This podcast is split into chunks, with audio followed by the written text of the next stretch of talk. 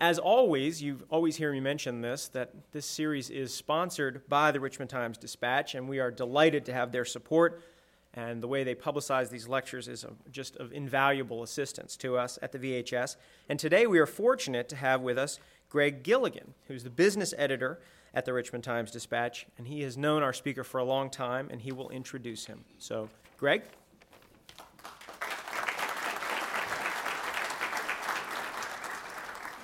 Thank you so much, Paul. Yes, um, it was interesting. I was remarking earlier that uh, the first time I ever met Alan Wurtzel, our speaker today, was in 1993. Um, I actually spoke to him on the phone in May or June. I was writing a story about a thing that Circuit City was getting into at the time called CarMax. They didn't even have anything called it CarMax at that point.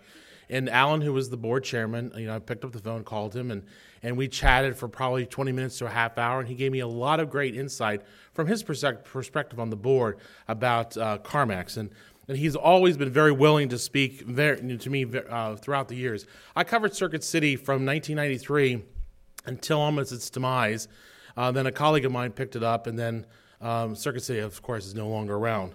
So, how does a company which started right here in Richmond, Virginia, on West Broad Street, a small little shop, um, in the late 1940s. How does a company go from being a good company to a great company to a company that's gone? Alan will give us a kind of a perspective of that today.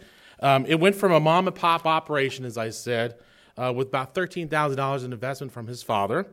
Uh, and it was at one point the best performing stock on the New York Stock Exchange for Fortune 500 uh, service companies from the period of 1983 to 1993.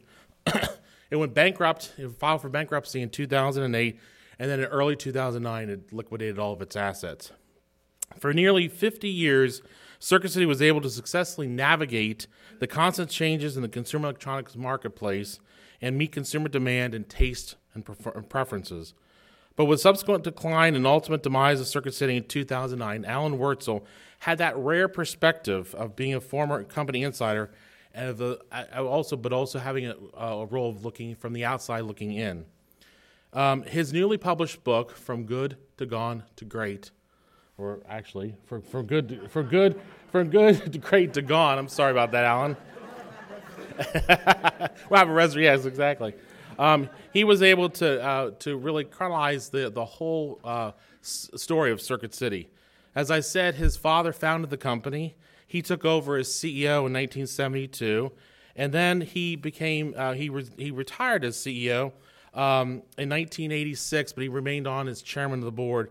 When he became um, the CEO, his sales went from $63 million a year to $72 million. By the time he retired as the CEO in 86, Circuit City sales were hovering around $1 billion, and earnings had reached about 35 million. Um, so let's hear from, from Alan. How could a company go from being a good company to a great company to a company that's gone? Alan?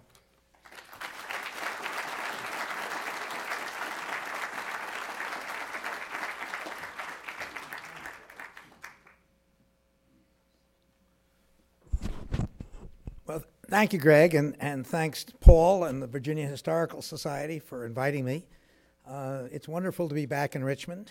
Uh, it brings back a lot of memories. Had uh, lunch with some dear old friends that, that are here today, and I see many in the audience, uh, some of you uh, former colleagues with, from Circuit City. I spent 20 wonderful years of my life living in Richmond and, and working at Circuit City, and coming back here is, uh, is, a, is a treat, and I'm honored to, uh, to have been asked to do this. The thing I want to talk about today are the thing I want to start with today is, is a quiz and ask you how many of you have shopped at Circuit City? Uh, pretty substantial. And how many at Best Buy? And how many have bought uh, tel- electronics on the internet? So, those of you who raise your hand three times, you're qualified for the final exam, which we're going to have after this, uh, this session. I, I want to start by, by uh, talking about what's in a name. Um, some, many of you have heard of Good to Great by Jim Collins, and maybe some of you have not. But Jim Collins is a former professor at the business, uh, Stanford Business School, and as a project, he mined the list of Fortune 500 companies uh, for 50 years, from the end of World War II basically to 2000, and looked for those that had outperformed the S&P by three times. And he found hundreds that had done it for five years. He found scores that had done it for uh, 10 years, but only 11 companies, uh, including Philip Morris, which was headquartered in Richmond at the time, um, had done it for 15 years. And, it's, and of those 11, compa- those 11 companies is where he focused and, and concentrated his research to determine those are the, what, what are the factors that enable these companies to go from good to great and sustain a, a, a strong stock performance for at least 15 years. Uh, obviously, when Circ- uh, and this book has become an iconic uh, business book. It sold over 4 million copies, and there's an, a version of it that he wrote for not for profit. So it's a, uh, for those interested in organizational behavior and business strategy and not for profit strategy, it's become something of a Bible. So I was happy to be able to piggyback on the, on the name uh, Good to Great in, in writing this book. And so, what's the book about? I'd say it's about first, it's on three levels. First of all, it's the history of Circuit City, and many of you in this room have lived during this 60 year period, or at least a significant part of it, when Circuit City started in 1949 until it died in 19, uh, and, and 2009. And during that, but it's not just an insider, you know, what happened this year, this next year, et cetera. The focus is not so much on the internal operations or uh, history of the company, but more on the strategic issues that the company faced as the world changed. And the first level on which there was terrific change in that 60 years was at the national level. After World War II, um, soldiers came back, uh, they m- married in droves, had children in, in abundance, and it was the beginning of the huge baby boom that became a huge population explosion. And that, you know, since the end of World War II, the population of the country has roughly doubled. I mean, it's a huge change in, in, in American life. An equally important change is, is working women. When I was a teenager at the end of World War II, my mother didn't work outside the home, and very few other women did. But today, of course, probably 80% of American housewives uh, are working outside the home, a huge trend in, uh, in the sociology of American life in that period. An equally or more important change is probably the flight to the suburbs. The creation of the interstate highway system under uh, President Eisenhower led to the accessibility of the suburbs by motor car and within a decade, a third, a third of the American public was now living in suburban uh, settings outside of major cities. Um, and of course, the, electro- the emergence of electronics and in all of its forms, from the IBM typewriter to, uh, to the home computer, has, uh, all of those changes have influenced uh, the, this, the world in which Circuit City evolved over those 60 years. At the same time, on level two, there were transitions in retailing and major changes. As a kid, the main the walk up and down Broad Street, they were mostly either mom and pop stores or uh, Miller and Rhodes and Thalhimer's, big department stores. Maybe a, maybe a Woolworths, but uh, Kresge's or other uh, five and ten chains. But it was a retail world of mom and pops and department stores. And that changed dramatically in the late 50s with the emergence of um, mass merchandisers, or what were called discount stores. And the discount stores, which began in Rhode Island in 1959, again within a decade, came to dominate American retailing. Uh, Kmart and, and Woolco, and, and then Sam's Clubs and Walmarts, and uh, are now the major driving factor in American uh, retailing, a huge change. Another change was the, the emergence of big box stores, starting with Levitz Furniture, for example, or Toys R Us, or Circuit City. And the big box stores began to gradually absorb more and more of the customers' retail dollars because they appealed to customers that wanted large selections in a in categories that uh, could be more fully and better presented than in a department store, or certainly in a mom and pop store. And the last level on which Circuit City navigated a substantial change was on the product uh, category level. Uh, my dad started, as I said, in 1949 when black and white TVs were 13 inches. 13 inches of black and white, half picture and half snow. Uh, and w- within within a decade, color TV came along. Um, UHF, where you could go from 13 channels to 40 or 50 channels, and then DVDs and videos and video cameras and hi-fi of all kinds, uh, to computers, to the internet, to the cloud. I mean, just think in 60 years how much change a company like Circuit City had to deal with as, as the company went from before 49, the only home entertainment system was a radio. And today, look at the, the plethora of options anybody has for information and entertainment from their TV, from their computer, from the internet. I mean, it's a, an infinite uh, difference from uh, 60 years ago. And so, this, this is a book about um, strategic planning in the context of very dynamic changes in the country, in, in retailing in general, and in products in particular. So I've often asked, why did I write the book? And first and foremost, first and foremost, I wanted to understand what happened to Circuit City. I knew it at the beginning. I was a kid in high school. I think the first summer we lived in Richmond, I was climbing on tin roofs and installing antennas on chimneys. The second or third summer, I, I had a driver's license, so I was driving a service truck or a, or a delivery truck or whatever.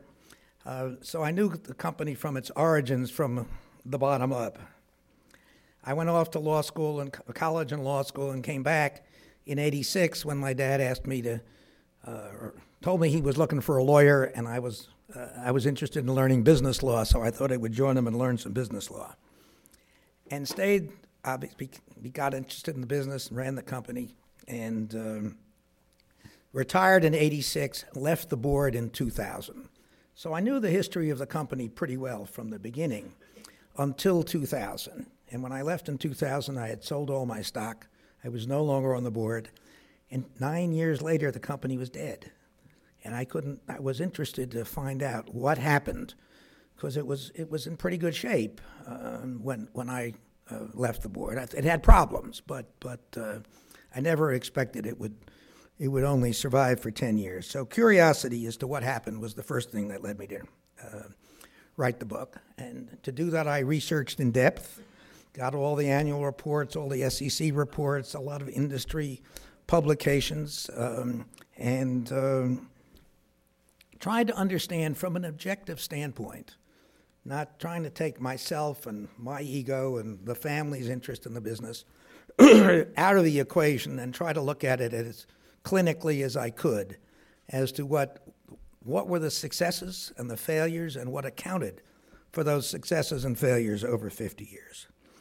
And finally, I, I wanted to be able to explain to hundreds, thousands of loyal employees and millions of customers who would ask or ask themselves, whatever happened to Circuit City? So that was the the reason that I embarked on this three-year journey to try and understand the uh, the strengths, the weaknesses, the the successes and the failures of the company over uh, 60 years from a as an objective a standpoint as I could. And I came to the conclusion that in looking at um, business strategy, that there is there is no formula for defining a good business strategy or a bad business strategy. I define business strategy as the art and science of harmonizing the resources and strengths, the uh, capacities of the organization to the external environment. Every business, whether it's for profit or not for profit, lives in an external world. It, it needs customers. Even not for profits need customers. Uh, people that are willing to pay something for the to go to the uh, to the opera, to go to the museum, to do uh, or to use the services of the organization, make some sacrifice to uh, avail themselves of the, what the organization has to have offer. Uh, and there's no there's no formula for good business strategy uh, because it's all situational. What works today is very unlikely to work tomorrow.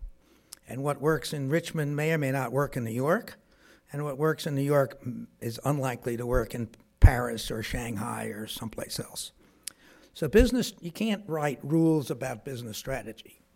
But what I concluded was that there are habits of mind that lead to good business strategy or to bad business strategy. Habits of mind is the way people approach a business or, or organizational uh, uh, challenge. And so, out of the, the 60 year history of Circuit City, I've distilled uh, tw- what I call 12 habits of mind that lead to success or lead to failure in, uh, in organizational strategy. And I'll give you a, a, few of them, and then what the book does is, is as it tells the story of Circuit City from beginning to end in a chronological fashion, at the end of each chapter, it, it tries to relate the incidents, the history of that particular period, to the habits of mind that led to good or bad decision making, good or bad results uh, during that period. So, the first and I think probably the most important habit of mind uh, in developing a, uh, a, a strategic plan is what I call confront the brutal facts. The worst person you can fool is yourself. Ignoring or denying reality does not make it go away.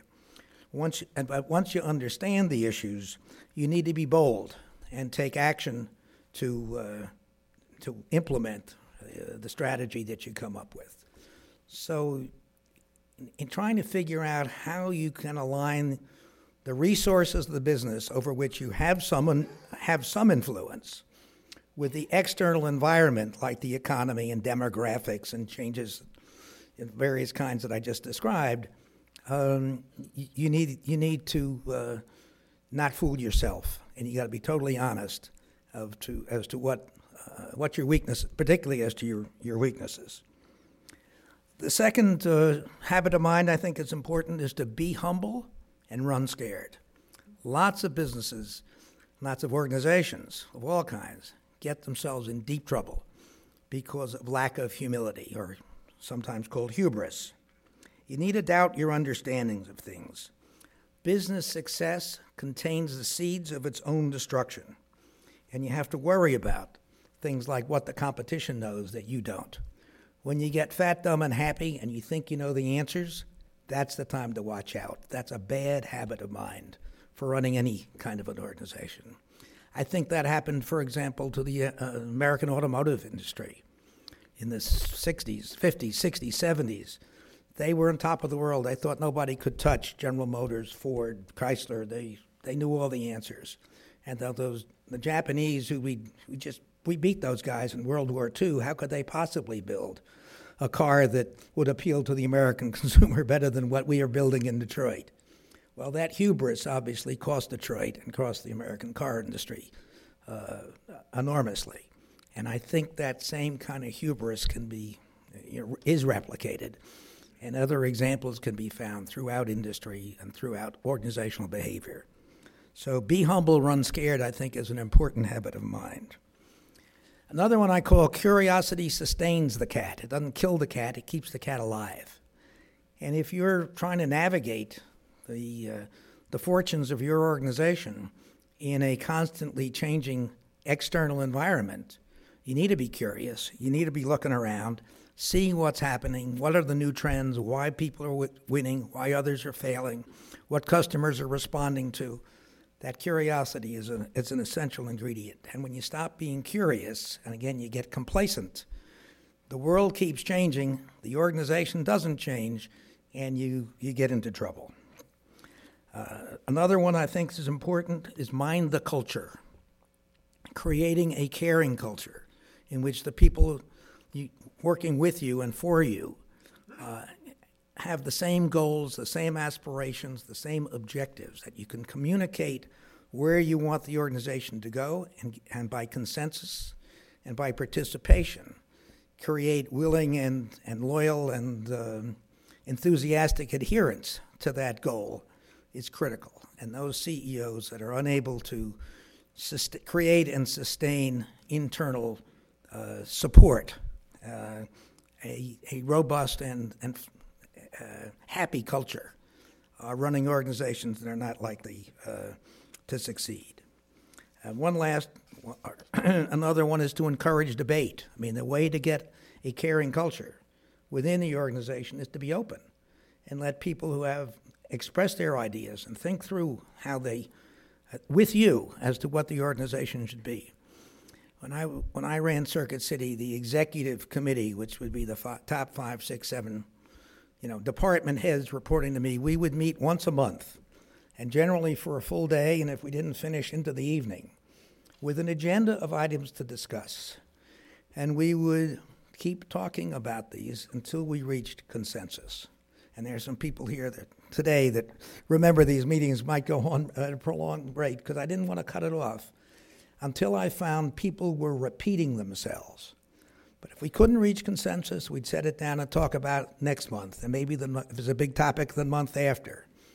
And when people kept, people would come back the next month with new information, new ideas. We'd talk about it. But when we were repeating them, uh, we were each, each side was repeating itself, and no new information was being added. Uh, it was my prerogative and responsibility as the CEO to make a decision. And when I did it, even the people whose views did not uh, prevail accepted it, I think, uh, uh, very equitably because they had a full and fair chance to present their views and not to be cut off and to have it fully considered. And, and the reality is, and invariably, the decision that we came up with uh, was some some mix between what one group thought was the right thing to do and what another group thought was another executive thought was the right thing to do. And so we reached consent, if not total consensus, at least we, we took the edges off uh, the view that prevailed by accommodating the legitimate concerns of the view of the group that didn't prevail. Finally, and then I'll move on to uh, maybe less abstract topics. Um, an important habit of mind is focusing on the future, not on short-term success, not with the, not on the price of the stock today, not on, not on today's sales or next week's sales or even next Christmas sales, but in a longer term view of what's in the best interest of the shareholders over multiple years. And those are habits of mine, I think, that uh, lead to success. And uh, obviously, the, the other side of the coin can lead you in the other direction. So, with that background in mind, let me talk a little bit about the history of Circuit City so two uh, uh, important points, important points in any life birth and death. And I like to say that Circuit City was born in a barber shop. It was born in a barber shop at the corner of Park Avenue and Robinson. I don't think there's a barber shop there anymore. But in 1949, my parents took a, a week off, uh, drove to, uh, were driving to North Carolina to play golf, and my dad had just given up his business in New York and was thinking, what should he do next? And they stopped in Richmond, where my mother's sister lived, on the uh, 2600 block of Park Avenue.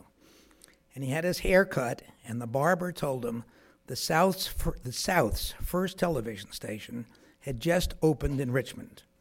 At that point, if you lived in Richmond, you'd never seen television unless you'd seen it in New York or Chicago or Los Angeles or a few other uh, major cities. Well, we had lived. We were living in New York. Uh, my we had seen my father particularly had seen TV. He thought it was quite quite an amazing uh, development. Uh, and a light bulb went off, and he said, "You know, maybe I should try to sell at the next phase of my career, open a TV business in Richmond." And being curious, and curiosity sustains the cat, he started asking questions about the station, about TV, about the future of TV, what people, you know, went back to New York and did some research. Met somebody that was manufacturing TVs, and two months later, he was back in Richmond. We sold the house. The thirteen thousand dollars that somebody mentioned was the the capital with which he started the company, and he bought uh, half a dozen t- or dozen, I guess, TVs uh, on a tire shop that's now long gone on the eight on the 800 block of 700 block, I guess, of West Broad, of West Broad Street. They were recapping tires in the, the back. You had to hold your nose to it when you went in there. Uh, he set these TV, he turned the boxes upside down, put the TVs on top. That was the store. But the basic method of selling was door, was uh, classified ads, and he took uh, classified ads in in the in the Times Dispatch and and the news leader and invited people to call in for a free home demonstration. And so people would call, and he would make appointments to go to their house at 6, 7, 8, and 9 o'clock, because the station was only on the air from 6 to 10. the rest of the day was, was test pattern. And, and the next day he would go back at 6, 7, 8, and 9, and he'd either pick up the TV or, or get paid uh, or get a contract, a, you know, an installment contract. And so that's how the business uh, began. Um, within a couple of months, a friend, a close friend, joined him from New York, a guy some of you know named Abe Hecht, who became his partner. He put another thirteen thousand dollars, and they were they were off and running. They had a few store. They had a. They moved from uh, eight uh, from the 700 block, 705 West Broad, to 1806 which is just south of where the uh, the Sears stores. I don't know if Sears is still there today or not, but anyway, the Sears store on West Broad Street, uh, and that was the main location. They added appliances, and the Wards TV was headquartered there uh, for uh, you know the, most of the next decade. They opened a few other stores in Richmond. They tried one in Roanoke. They tried one in Norfolk. Neither of them succeeded, which I'll come back to. Um, but that, that's the, uh, the, the, early history. But the next thing that happened, and that was critical, that point, I guess, uh, Wards had five, four stores doing two and a half million dollars in sales, making less than fifty thousand dollars in profits after, uh, you know, before taxes. Uh, but they curiosity again uh, brought, brought my father and his partner into contact with the most important retailing trend, I guess, of, of, the century probably, and that's the discount department store. And all of a sudden, discount department stores, because of the interstate commerce, uh, highway and, and the desire of the American consumer to get more products at a lower price, became the rage, and discount stores took over retailing. And they latched onto this revolution by operating TV and appliance departments in other people's discount stores as licensees. That was the typical way these these uh, discount stores began. Somebody, maybe the, the person who built the store, might be a specialist in uh, in men's clothing and would run the men's clothing department, but somebody else might run the women's clothing.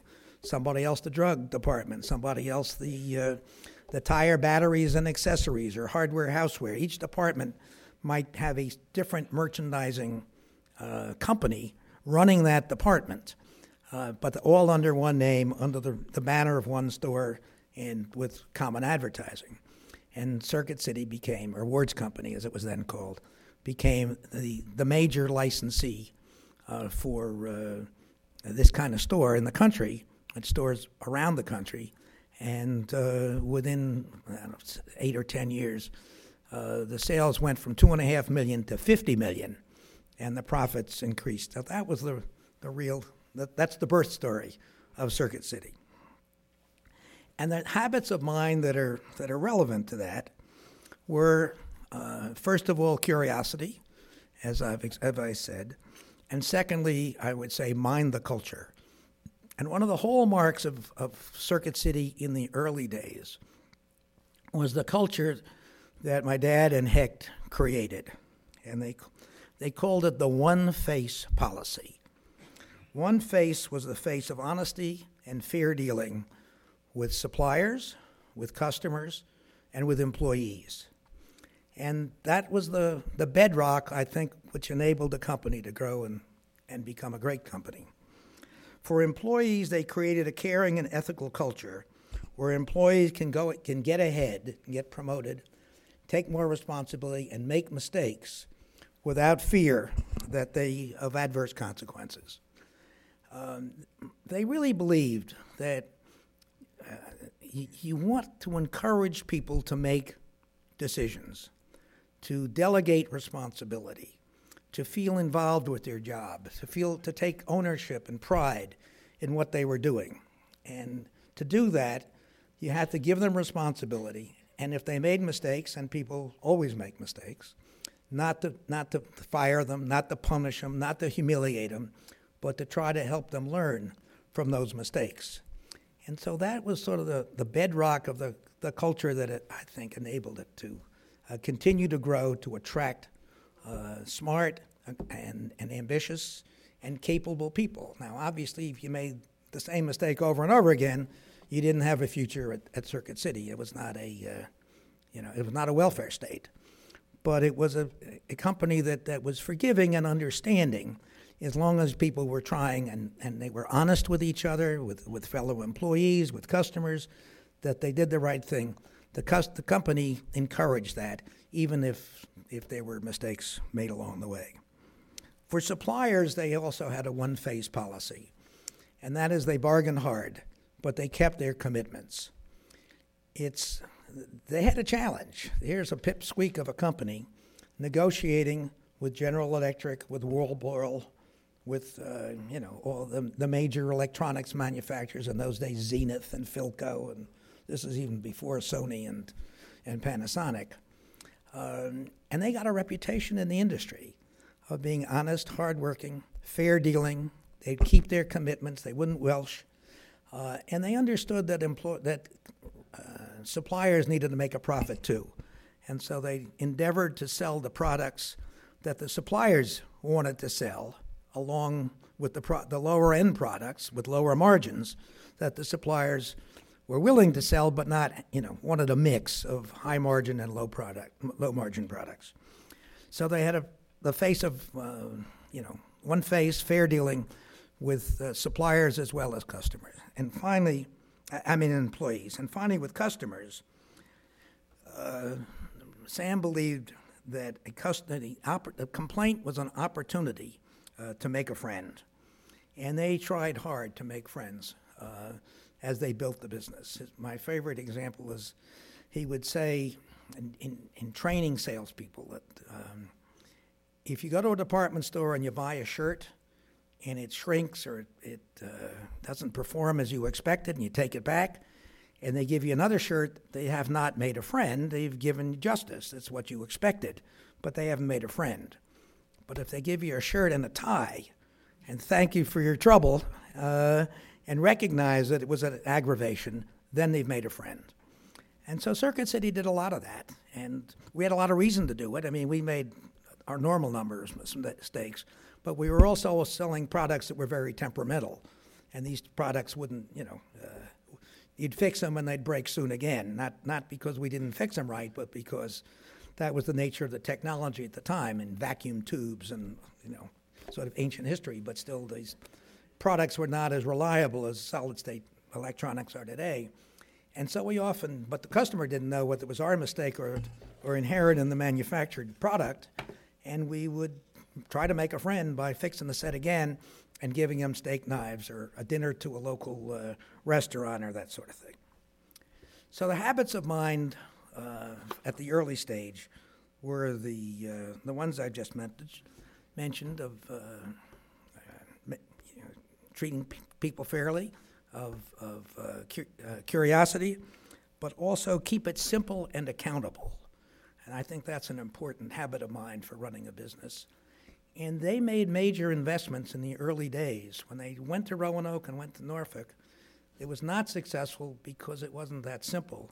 and communications were difficult. Telephone, I mean, telephone calls were expensive in those days. I mean, today we think nothing of it, but um, you know, 50 cents or something to call Norfolk, you know, uh, 50 years ago, that added up uh, with multiple calls during the day. And we didn't have, I mean, data processing and the internet, of course, didn't exist. But they developed, invested early in IT, in, in, uh, in technology, had one of the first uh, IBM punch card machines, you know, run, used by a small local retailer to keep track of the inventory and, and to create detailed profit and loss statements that they could produce for each sale for each store for each store manager. So you could hold that store manager accountable for the success of that store for the sales for the margins for the expenses. And that investment in keeping it simple and accountable was a major factor in the ability of the company when it went into the um, mass marketing or the discount stores to run 20, 30, 50 stores around the country because it had developed through early investment and early experimentation systems to keep it simple and accountable. And finally, uh, the habit of mind, the applicable, one habit of mind that's most applicable to the early period is boldly follow through. Uh, and uh, once you decide what to do, then you make, make, need to make a commitment and make it happen. And once uh, my father checked out uh, TV as a possibility and, and Richmond as, a, as an opportunity, I mean, within two weeks, he, we, we, he came back with everything he owned. I mean, the proceeds from the sale of the house and bet it on this business. And uh, that was a bold, and, and moved the family, obviously, and that was a bold, a bold move. So all of those habits of mind, I think, are exhibited at the, uh, at the birth. So let's talk a minute about the death. And um, let me, excuse me, get, get my, here we are. Um, let's talk about Best Buy. Um, and I need to speed this up, but Best Buy in 1985 uh, was just a blip on the horizon. Uh, it was an audio, a, a, small chain of audio stores in Minneapolis, Minnesota, had five or six audio stores, and all they sold was hi-fi. They had sales of uh, three or four million dollars when they went public uh, in uh, 1985. But unlike Circuit City, which had created this format of the big box store that uh, that it was then running, the, the, the loading dock or uh, Circuit City Superstore that you know, uh, Best Buy sort of reinvented itself a few times. It never made a profit in the, in the early 90s. It barely broke even. It kept raising money from Wall Street. Not clear how they were able to do it because it was not all that profitable. But they were looking, they were pointing Wall Street, I think, to Circuit City. Said, look, they're making a lot of money. You give me money, and we'll do the same thing. Um, and we took our eye off the ball. I, I, had left the company in 86, so I'm talking about a period five, between five and 10 years after I retired. Uh, we took our eye off the ball. We spent a lot of time and attention on developing CarMax. We spent time and money and attention in developing DivX.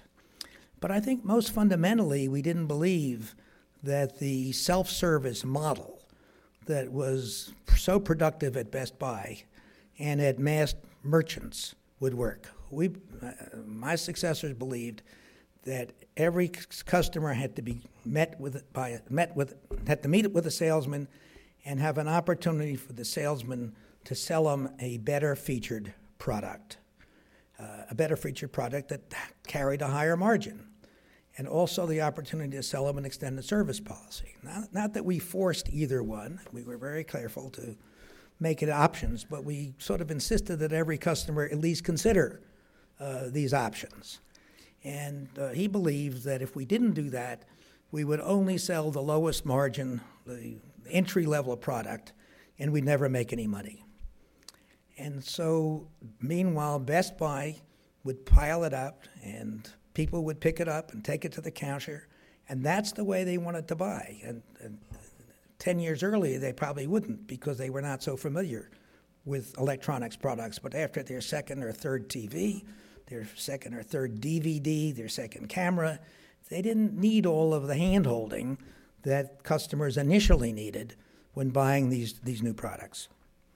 The other mistake I think we made was we downplayed and failed to carry other low margin products like um, TV, like games, video games, which, and we didn't carry them because they were very low margin. But it turns out those were the kid, those were the products the kids wanted, and we were systematically saying to teenagers, uh, "Don't shop at Circuit City because we don't carry TV games or or DVDs or other you know music that you're interested in. Go to Best Buy because they have that stuff."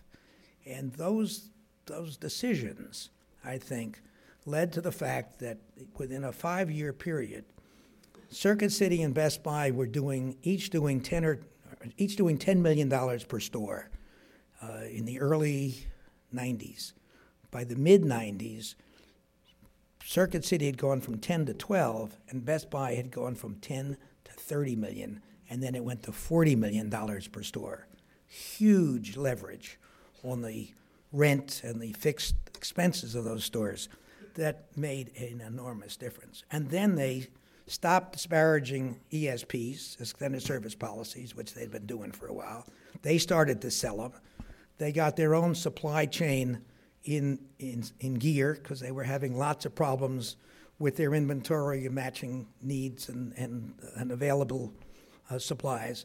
And pretty soon they were making a lot of money, and we were struggling because we had one quarter of the sales per store that they have. So they could afford better real estate, uh, they could afford more advertising, and that virtuous cycle fed on each other. And by 2000, they were dramatically ahead. In fact, Circuit City was in third place in uh, total electronic sales after Best Buy and, and Walmart. So that's how we took our eye off the ball and began to, uh, you know, to, to lose, to, to, uh, to, end being great and to start looking at a, a less optimistic future.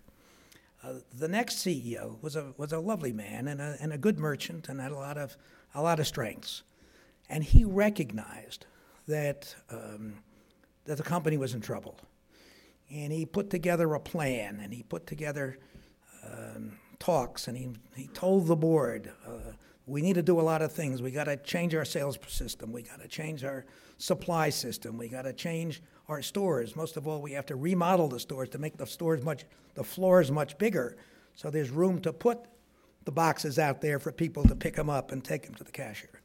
The problem was he could never uh, arrange to execute these plans.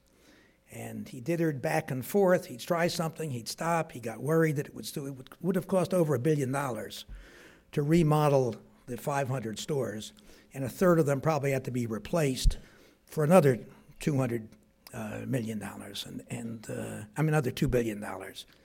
I believe Circuit City could have afforded it, um, but they didn't have the, the boldness or the conviction to pursue that because they kept looking over their shoulder at the stock market and what Wall Street thought and what was happening to the stock price and maybe what was happening to the stock options. So, for whatever the reasons, none of those plans that recognized Circuit City's strategic dilemma uh, were, were implemented or effectively implemented. And he, when he retired in uh, 95, I guess, 96, um, his successor was a, a, talented merchant from Best Buy, somebody he had, the, the, the, the, next successive CEO had hired to, um, to be the, intern, the in-house merchant.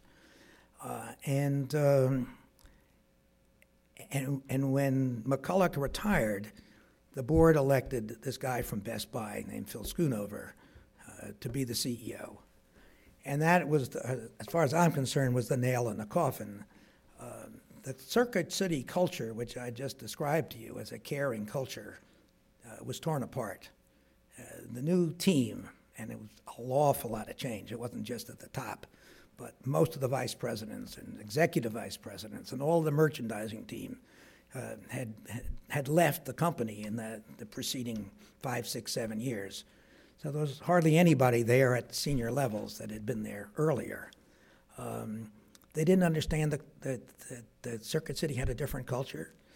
Uh, at the, the, the epitome was when they fired 3,400 salespeople like that and identified them as the highest paid and, and therefore uh, clearly the most productive because they were commissioned salespeople and crowed to Wall Street, hey, look what we've done.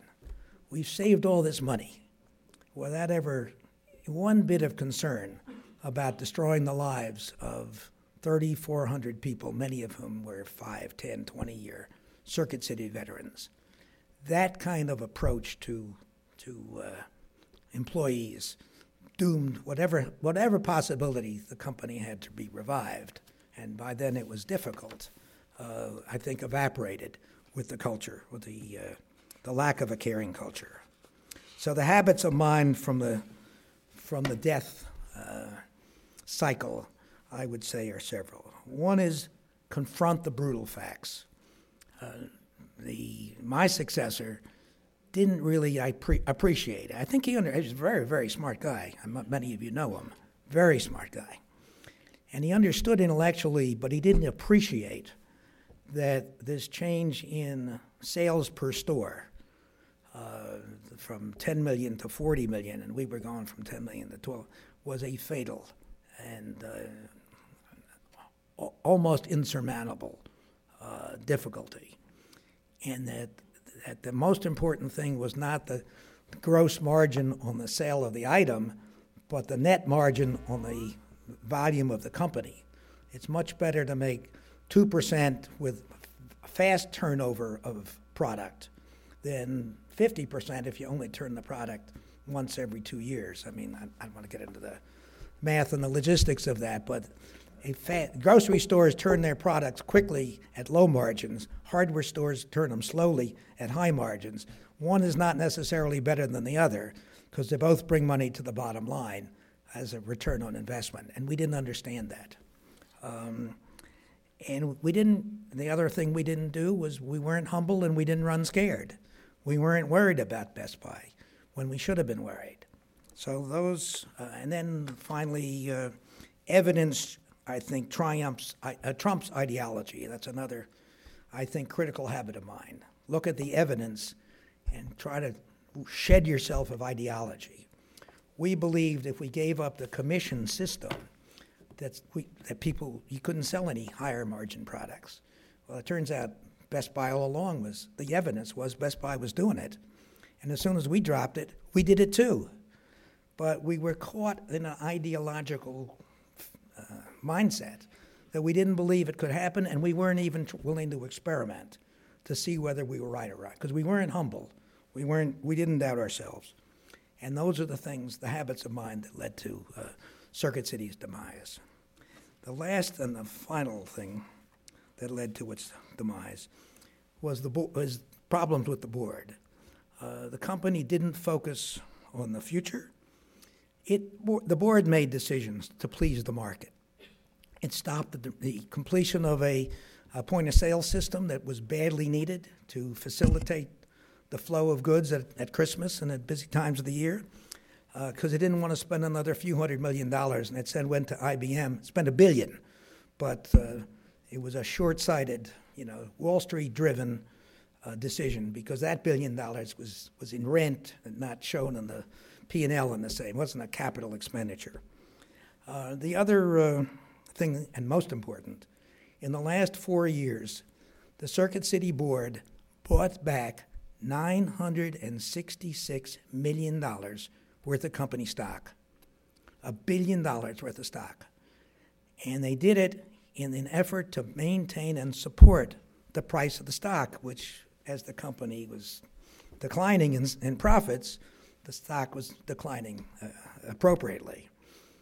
And they tried to put a finger in that dike to stop that trend and used up almost all of their cash reserves.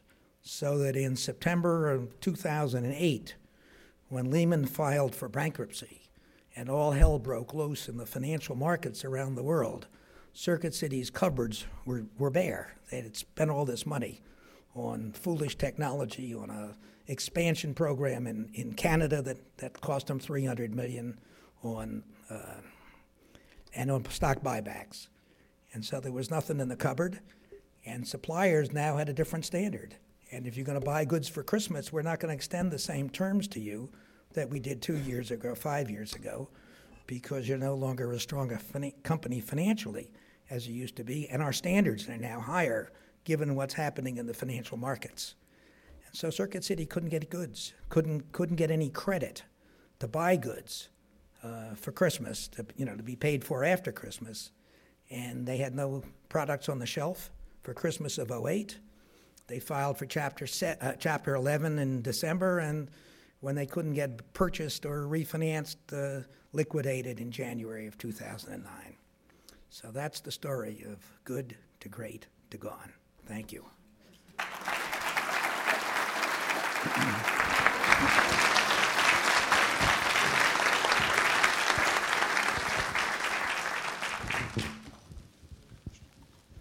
Mr. If there are Wurtzel, questions, I'd the, be happy to, within, within tol- tolerance of your patience.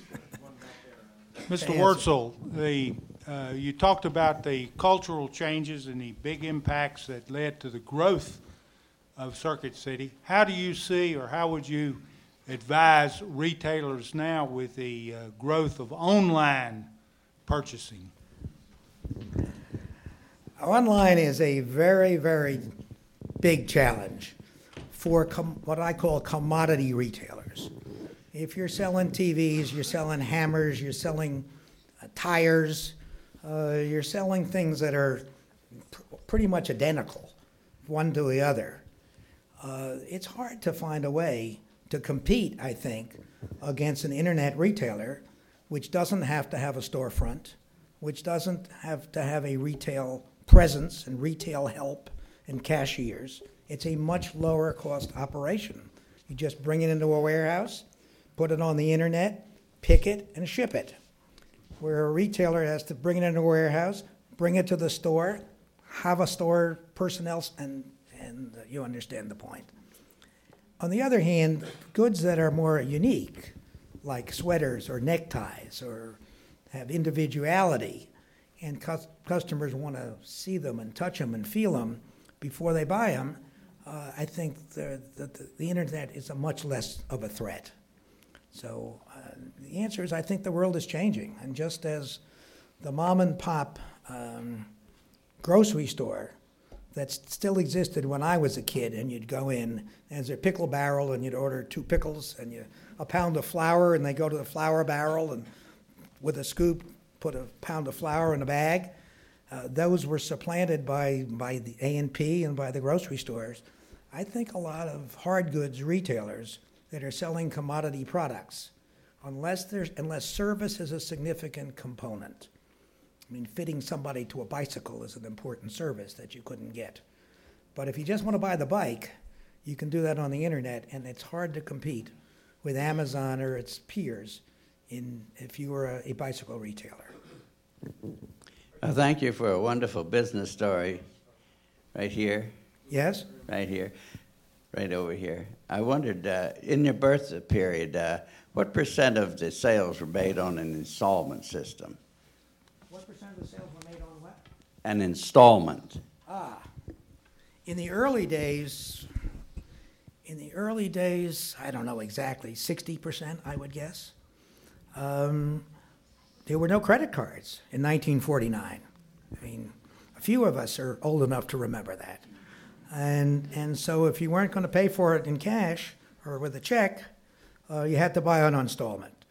And actually, we, the, the company had a whole department of, I don't know, eight or 10 clericals. My mother was the, was the head clerk. Uh, and, and she supervised the gathering of these installment papers, bundling them up, and selling them to the bank. And uh, that was an art too, because you had to make you tr- the bad ones. You tried to slip in with three or four good ones, and tell the bank they had to buy the package. Yes. Mis- Mr. Wurtzel, uh, you notably left out the CarMax uh, episode. Could you comment on CarMax, please? Yes, I mean, I, I thought at the time I was on the board, and I think now CarMax is a fabulous business and a fabulous idea, and it's proven, you know, to be a very strong business, which I think has, even today, at what seven billion dollars, still has huge potential. It's unique in the in, in the country in the, in the in the way that it sells used cars. Um, as far and and the reason we got into CarMax was that Circuit City at that time had maybe 400 stores around the country. And we thought by doing, you know, economic projections, demographic projections, the company, the country could handle maybe 600 stores, 700 stores. So we saw the end of the line of adding retail Circuit City stores without them beginning to cannibalize, as, as it's called in the trade, where you're, they're too closely uh, uh, located that the, the sales of a new store take something away from the sales of older stores. So we were looking for something else to do. Um, that was just at the time I left the company.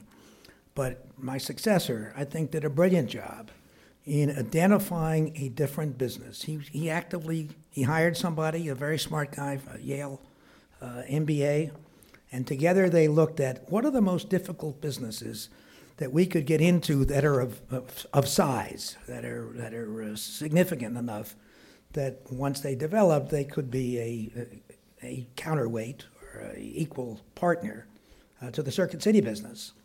And they came up with the used car business because it was probably the most screwed up retail business in the country. Uh, and and you all know the you know this, he's a, he's like a used car salesman. That was the most derogatory thing you could say about somebody. And they thought, they thought if they could straighten that out and make it consumer friendly, it was a big business, it was a screwed up business, and it was a huge opportunity. And I thought that was brilliant. And they, they worked hard to figure out how to do that. The, the important uh, link here was that most of the skills that you needed to run a circuit city as compared, let's say, to a Walmart or a Kmart or, a, or you know, or even even a Thalhimer's. Most of the, those skills that, that you needed to run a circuit city and were unique to a circuit city were also important in the car business. You, you, need, you needed good salesmanship, which obviously Kmart, Walmart, or department stores by and large don't need. You needed to repair the product after it was sold uh, in, in, at Circuit City, you needed to do the same thing at CarMax. You needed to become experts on consumer finance because most customers couldn't, you know, write a check for a new car out of their bank account. So you had to help, help them finance it just as we did it. So we had all of these skills. And applying the same skill sets to a new product category was not nearly as difficult as learning the new as, as learning the obviously we had to learn a lot about cars, but the skill set was transferable. So I thought it was a brilliant fit, and it turned out to be a, a great decision. One more question. Oh, yes, um, I- I'm a big fan of uh, the Ward's loading dock and stuff, and the W-A-R-D-S, isn't that the letters of somebody's name? Like, Yes. Is it Wurtzel, Alan Alan, Ruth, David, and Sam. Okay, but my question to you is, Gary's Audio. Gary's used to be really big in Richmond. I didn't know if you had a working relationship with Gary's or if Gary's was a competitor of yours. You know, I, I remember the name Gary's, but I don't frankly remember very much more than that. I mean, they were an audio store, but, but we didn't, we sold audio, but we were not, you know, focused audio retailers. Yeah.